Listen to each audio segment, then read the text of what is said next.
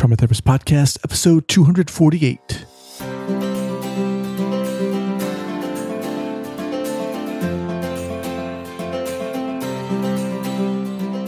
Welcome to the Trauma Therapist Podcast.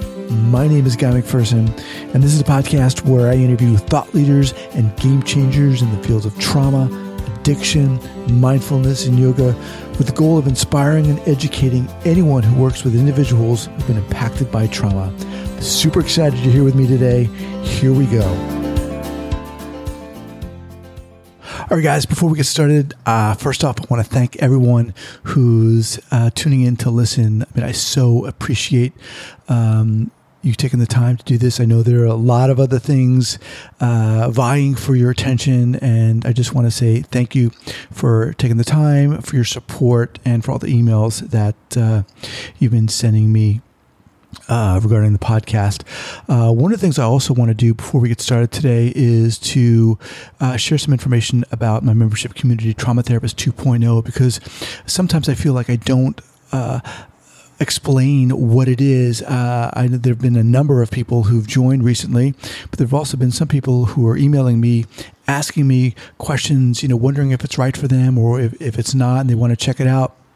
And I just want to take some time, a couple of minutes here, just to uh, get more specific about that. First off, uh, the community is called Trauma Therapist 2.0, and my goal really is to help newer clinicians thrive, to inspire, to provide a platform where those who are passionate about trauma, passionate about learning uh, how to provide trauma treatment and beginning their trauma informed journey can come and get support and get community and gain confidence.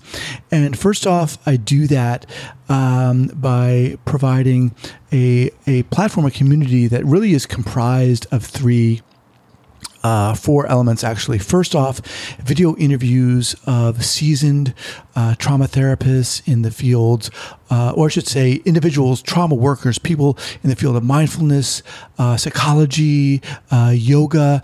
My goal with these video interviews, re- compared to what I'm doing on the podcast, really is to ask them to break down how they're working with their clients step by step so you can learn and really kind of utilize that in your own practice. Okay. On the podcast, my goal really is different, is really to, to kind of squeeze as much inspiration out of my guests as I can. But with Trauma Therapist 2.0, it's really different in that sense. So that's number one, the video interviews. Number two, the private Facebook community. And this really is, in a sense, kind of the beating heart of the membership site, the membership community. People are able to post questions and ask for support and ask for guidance and ask for tools and resources and share what they're learning, what they're going through. And it's a space where everyone's able to see that, you know, we're not all perfect. We're not all uh, seasoned clinicians with decades of experience under our belts.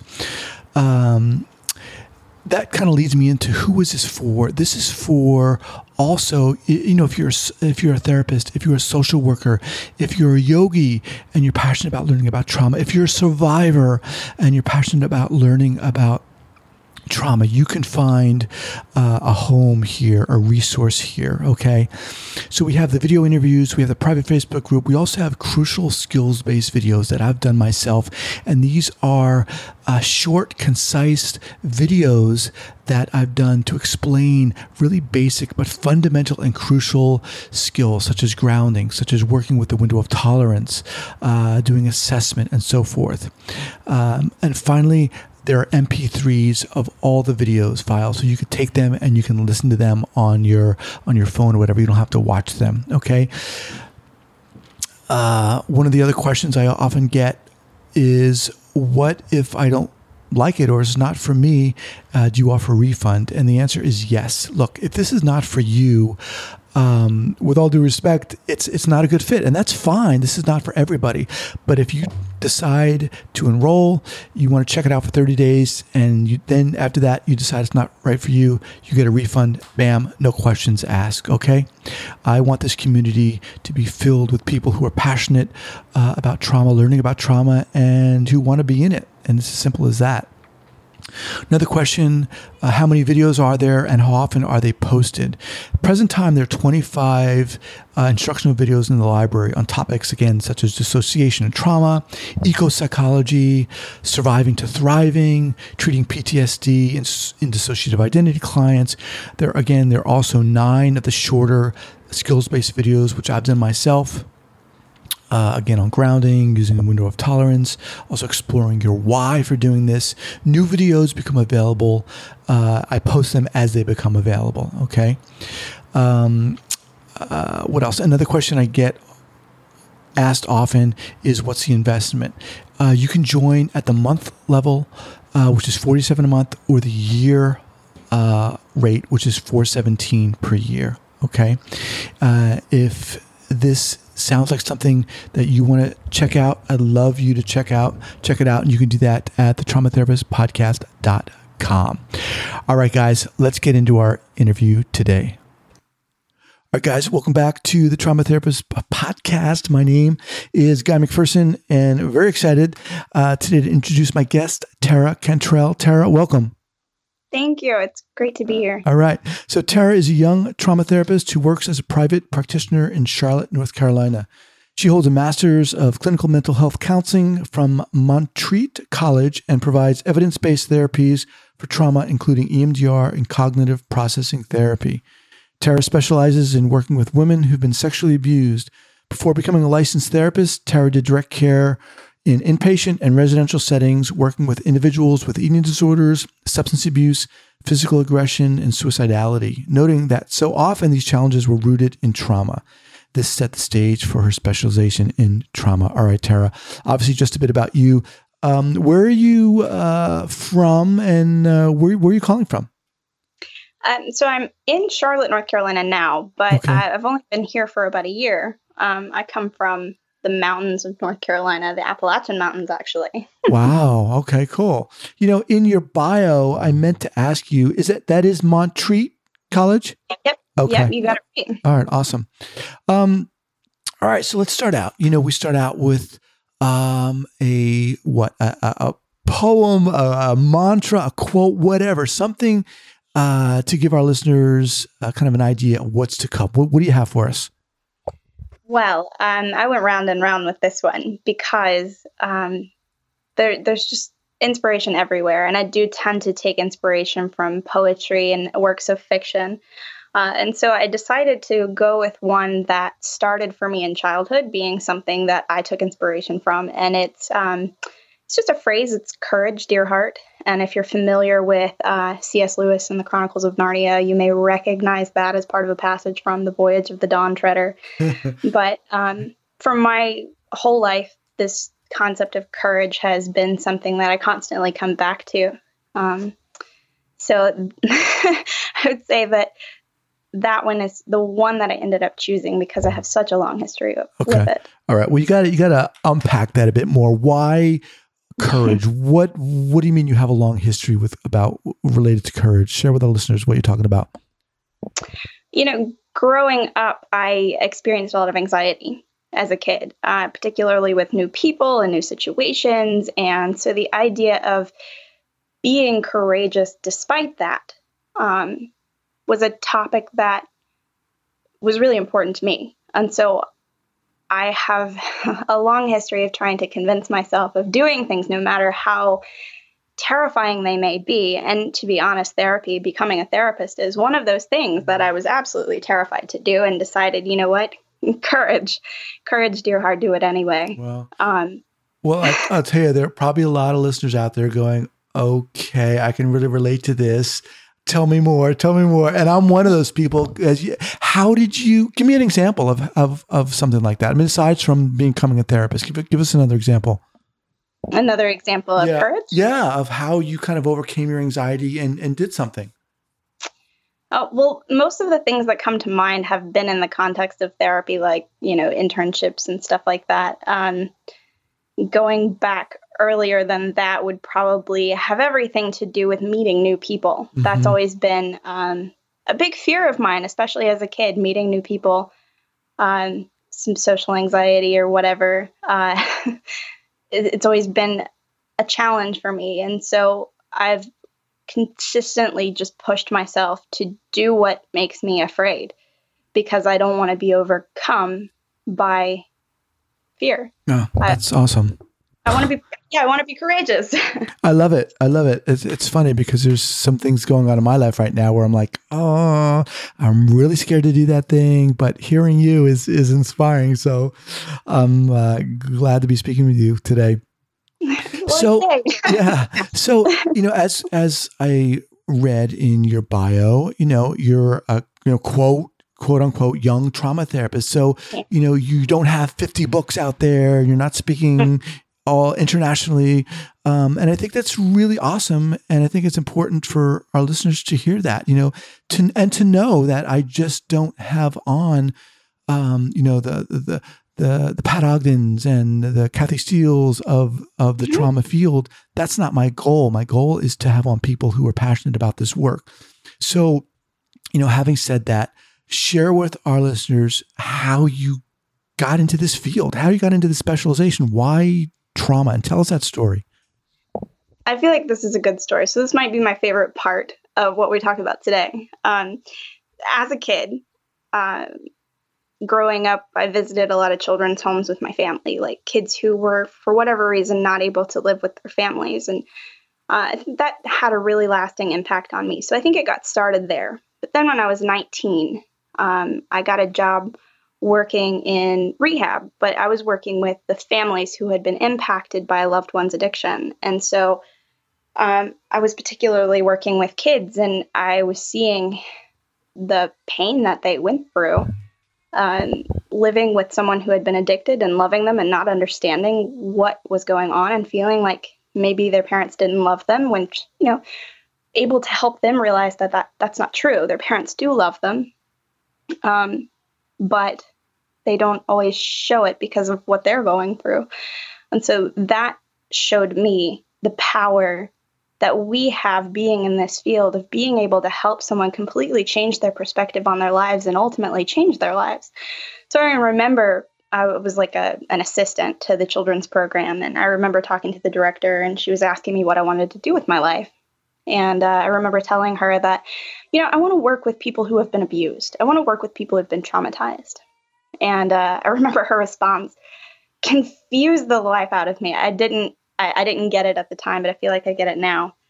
Um, she actually gave me a compliment that I didn't recognize as a compliment at the time. but she said, um, You have a very non threatening personality, and that will serve you well should you choose to do that. Mm-hmm. And I thought, uh, okay. that means. but now being in this field and working with individuals with trauma, I recognize that having that non-threatening personality, it really has served me well because people are willing to open up to me. They're willing to talk because they they get the sense that I'm not going to judge them, that I'm mm-hmm. not going to be harsh. And she was right. And now I see it as the compliment that it was, but mm-hmm. it took some mm-hmm. time. So that started that started everything. But the tipping point came um, with my husband's story. So I married my husband uh, eight years ago, eight and a half years ago, actually. Um, and about, I don't know, four years into our marriage or so, he, um, I, I knew about his trauma history. You know, before we got married, I was familiar with it and at times intimately familiar with it as it was ongoing at times. Um, but about four years into our marriage, he started having nightmares, and they started at like, you know, twice a week.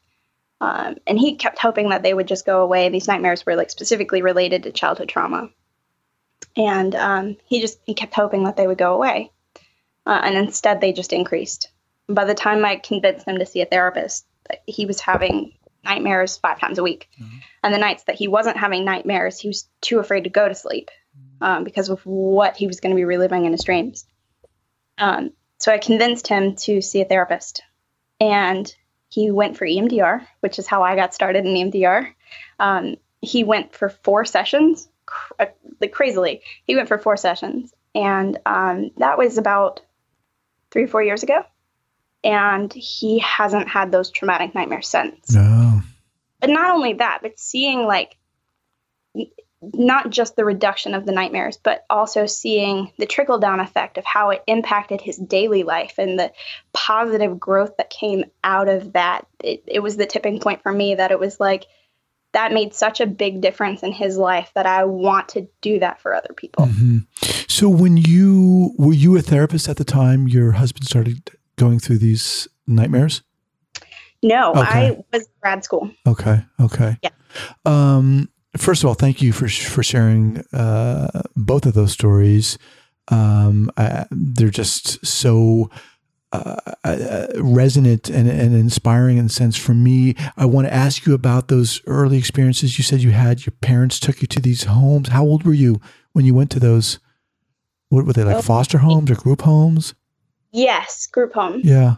Um, I would have been maybe probably eight years old. Uh-huh. And they, wh- why did they take you there? Um, we would go and we would spend time with the kids, uh-huh. and we would bring like supplies that the group home needed. Um, it was part of a church group that my parents were with. Okay. And so every year we would go a couple times a year just to take them out for back to school shopping because most of them didn't have the resources for you know new clothing or shoes that they needed or school supplies and um, the agency itself didn't have a lot of money either and so it was almost like a, the church had adopted mm-hmm. this group and they would take these kids out every year and sometimes a couple times a year depending on what was going on and um, the kids would get involved and youth would get involved and the parents would get involved and it, we would make a day of it. Um, what, a, um, what, a, great experience.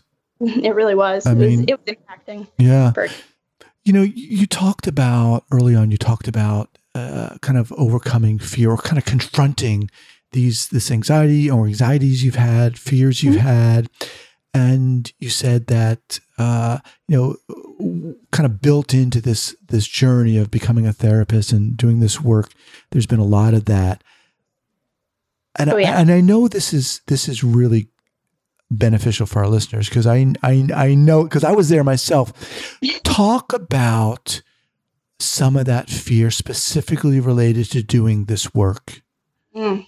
oh yeah one of my greatest professional struggles has been a fear of confrontation. Um, people being upset with you or just experiencing overwhelming emotions. And, you know, if, if you've worked with trauma, you know that that sometimes comes up. Um, healing can be messy, stories can be messy, and, and emotions can get high. And that uh, can be really terrifying. For someone who's afraid of confrontation, that can be terrifying. Um, but one thing that's been helpful to me is I ran across this quote from Brene Brown. So here's another quote for you uh, The willingness to show up changes us, it makes us a little braver each time. And so I just sort of count on that, that just by showing up, I'm becoming a little bit braver. I'm going to keep going. I'm not going to let the fear keep me from doing the work that that needs to be done. Mm-hmm. Um, I don't know if that answers your question. It, well, it does, but it, it also makes me want to press you a little, little more, and and for, ask you to share a specific example of of that. Was there a particular example of of a confrontation you had? Oh yes. Okay. There's there's g- been a few. G- give it to us. All right. So this one happened in grad school, actually. Um, it, it's the one that sticks out in my mind the most but uh, I had this girl who she was inpatient. Um, she had tried to kill herself, and while she was there, she um, had a run-in with this other kid, and then she had been sharing that he was threatening to hurt her. And um, anyway, her family comes and she tells them that he was threatening to hurt her. It wasn't the whole story. The whole story was way more complicated than that. He he was um, cognitively impaired you know, you can't really share that with other families. Um, he didn't quite understand what was going on or that his language was coming across as threatening. Um, she shared it with her family that he was threatening to hurt her, and her dad just, understandably, he was worried about his child's safety. He was panicking. You know, he had just had this major trauma in his life in which his child had tried to kill himself in their home. Um, and so his emotions were already on high alert, and here we are thinking that you know he has very little control in a hospital setting um, where she's inpatient and uh, he he confronted me in her room and he was just so upset. And, and that triggered me like my fear of, oh my gosh, here's this rather large man and he's screaming at me and he's posturing and I'm getting more and more anxious. and um, I, I guess I just went with my instincts at that moment, which was, you know, remain calm somehow. I'm not really sure how I remained calm. um, but just confront it. Just just just do it. Talk to him. Like try to help understand, get underneath like what's going on for him, getting underneath this anger and address this fear. Like I recognize that you're afraid and you feel powerless here and let me help you understand that your daughter's safety is important to us mm. too. And I was able to calm him down, but um, emotionally for me, it certainly took a lot out of me.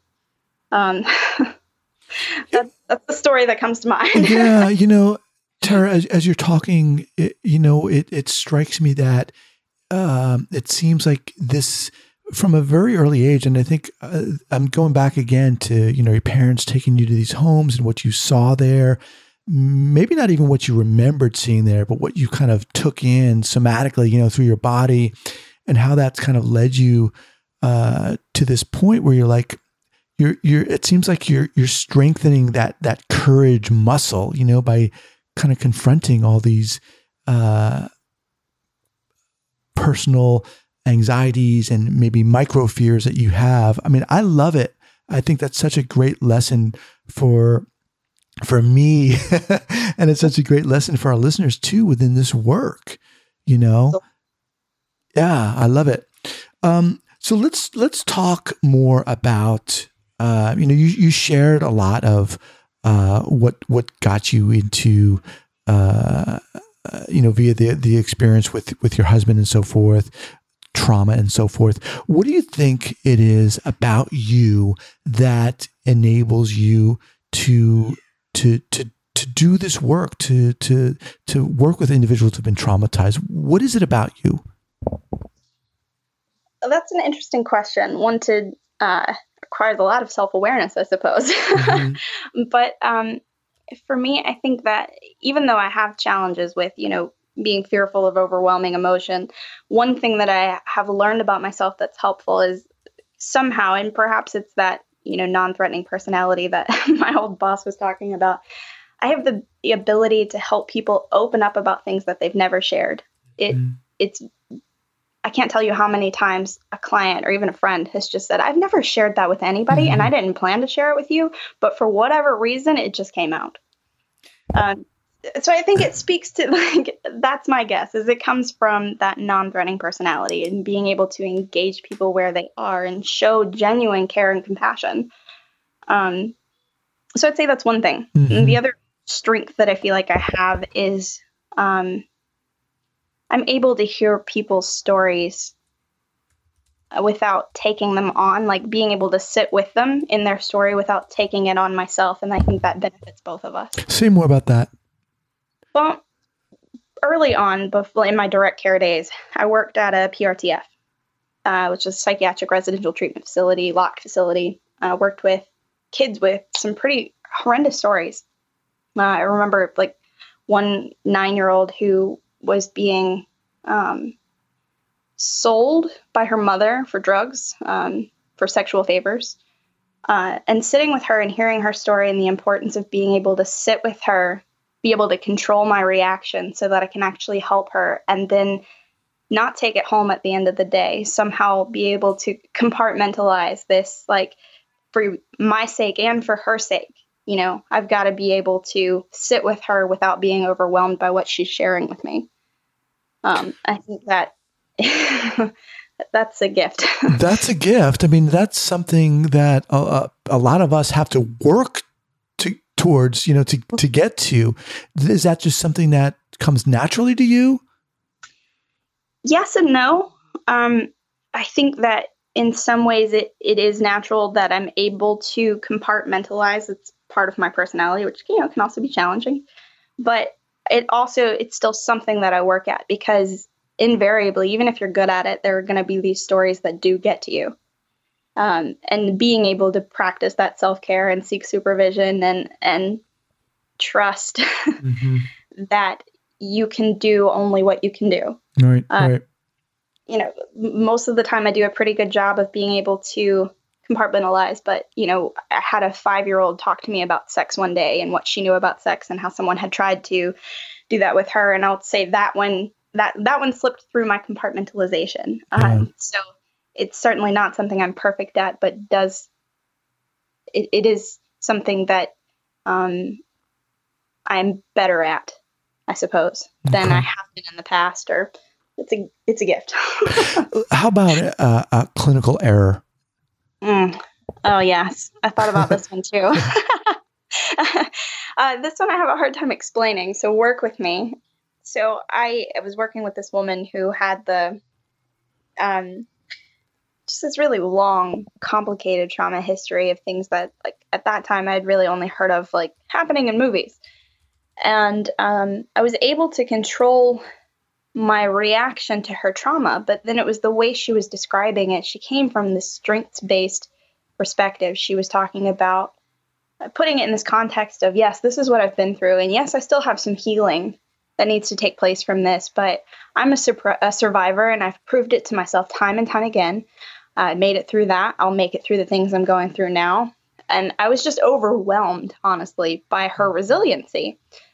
And um, that that reaction got the better of me.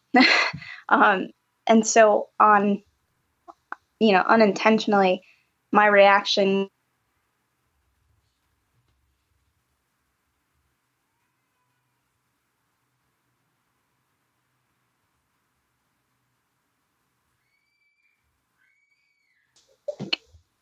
of learning how to balance, mm-hmm. balance validating what people have been through, balance our our um,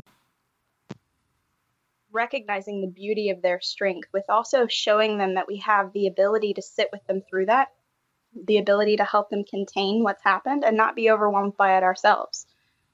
Um, I have a hard time really explaining the lesson that I took from that. It's something I very much feel.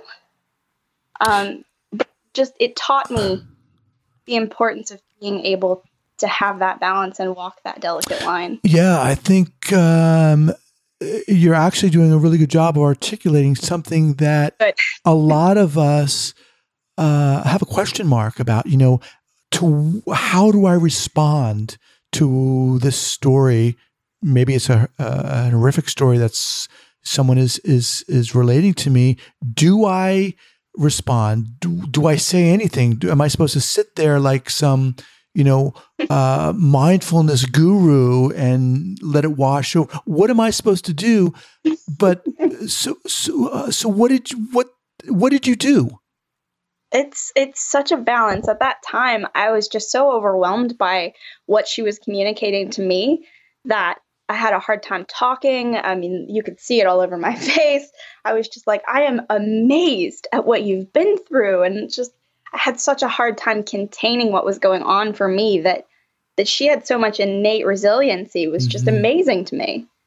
Um, and it, it communicated I, what I didn't intend to communicate. And so I've realized since then, like, you have to walk this delicate line. And I think it's trial and error how you figure out the balance between learning to validate their story and what they've been through while also showing them that you can sit with them through it without being overwhelmed by it yourself.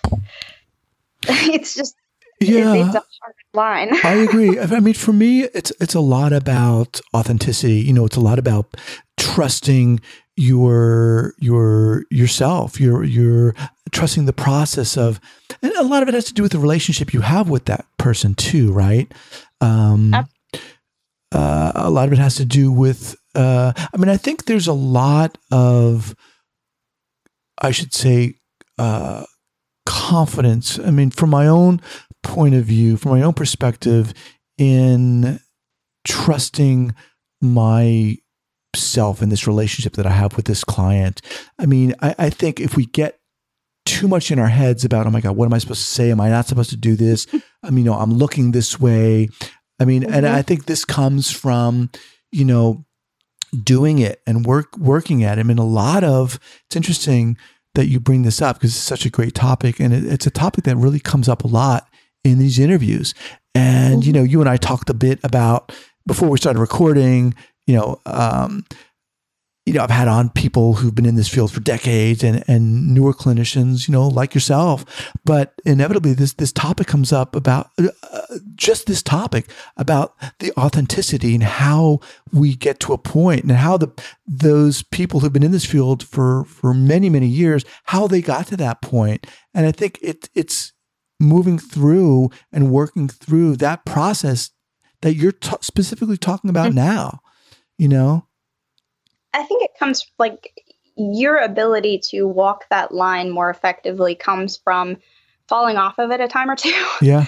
um, because it's in that where you really truly grow and learn the self awareness that it takes. I mean, it, it, it takes it takes self awareness really to be able to recognize like this is what I'm communicating on accident. right. well, this is what I want to communicate, and I'm I'm not doing I'm not doing so. Mm-hmm. Um, but I think in some ways, it really does take practice walking that line and recognizing that you're probably going to fall off of it from time to time. And those are going to be the moments where you really grow and you take that information to learn, oh, oh, okay. So by handling it this way, by showing the intensity of my reaction, I communicated something I didn't intend to communicate. Yeah, awesome. Tara, what's your why for doing this work? Well, I read a quote from Mother Teresa explaining that the greatest poverty is the poverty of being unloved, unwanted, and uncared for. And I realized some time ago the impact that trauma plays in this very topic. Uh, and it made me want to help. Uh, now that I've been practicing, I see the way that trauma therapy can help alleviate suffering, the way that it did for my husband. Mm. Um, and I see that it, it can completely change someone's life bringing them hope when they didn't have any. In fact, you know, I'm grateful that my husband allows me to share his story. Um, one of the things that he often says is that before going to therapy, he had no real hope that anything would help. Wow. And that the thing he took away from the first session with working with someone who knew how to treat trauma and they knew what they were doing was he took away some hope that there might be something and I think that now I live for giving that hope and then following through on it, obviously. But in my first sessions, that's my ultimate goal is to try to inspire hope because I want to help people be able to live better lives. I want to help alleviate the kind of poverty that Mother Teresa was talking about, which is directly related to trauma. Yeah, thank you for sharing that. Um, in terms of uh, suggestions or advice for other, uh, you know, clinicians just wanting to wanting to get into this field? Maybe they're anxious. Maybe they're like I was. You know, maybe they're scared. Maybe they don't don't know what the heck to do. What would you say to them? Don't wing it. um, I would say to get good training. Get training in something that fits you because not every not every therapy out there, not every style is going to fit you. Mm-hmm. Find something that fits you. Get training in it um, get, I mean, consultation in those trainings has been so helpful for me being able to bounce ideas off of people who know better than I know. Um, so, training, consultation. Um, but I learned, I have a friend who has a major trauma history, and he went to therapists who they kind of wing it. And he left that, you know, they never completely addressed his trauma. And so he never really experienced um, much more than just management mm-hmm. of symptoms. And when he was sharing his story with me, he was talking about how he left that feeling like he was unfixable, that there was no hope for him, and that brought this intense amount of shame. And that's that's what I would encourage new therapists is like is don't wing it. Learn, get consultation, you know, have a mentor, something, something that sh- is more than just, you know, trying to do whatever comes to mind. Nice, nice. Um, how about a go-to book?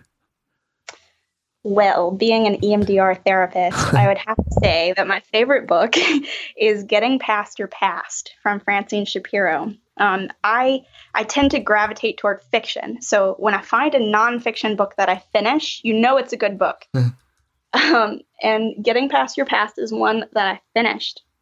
She, um, it's so practical, and that's what I like about books in our field is if they're practical while also explaining. Like it, it it's a great resource for clinicians whether they practice EMDR or not, and it's a great resource for clients um, whether they're going through EMDR or not, because she does this great job of balancing uh, education about what's going on in your brain, what's going on in your body, and practical skills to use for helping calm some of those symptoms.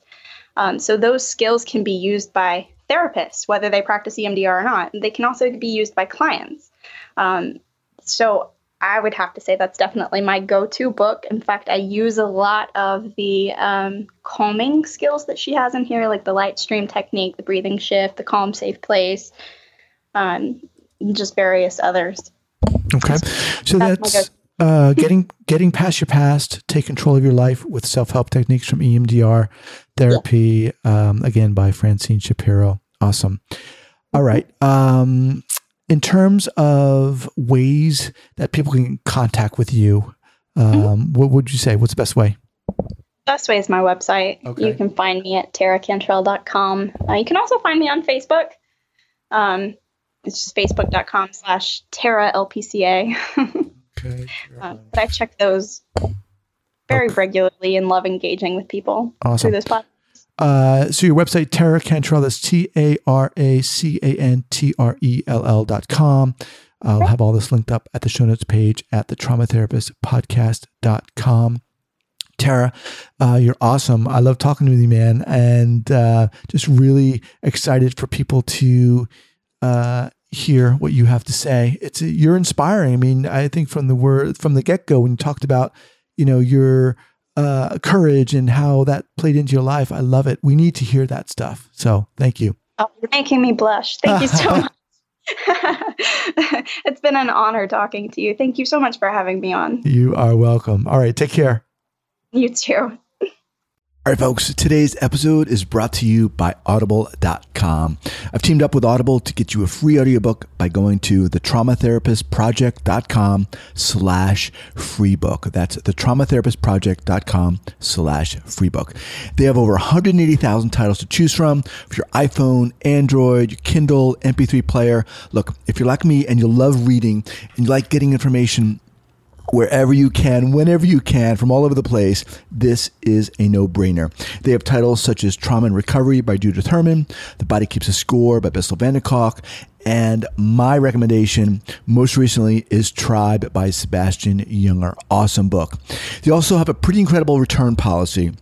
How do I know this? Because I've used it multiple times. Once you remember, just go in, click on return, and that's it you get a free book. You get another shot at getting another book. Sound good? Get your free audiobook by going to the traumatherapistproject.com slash free book.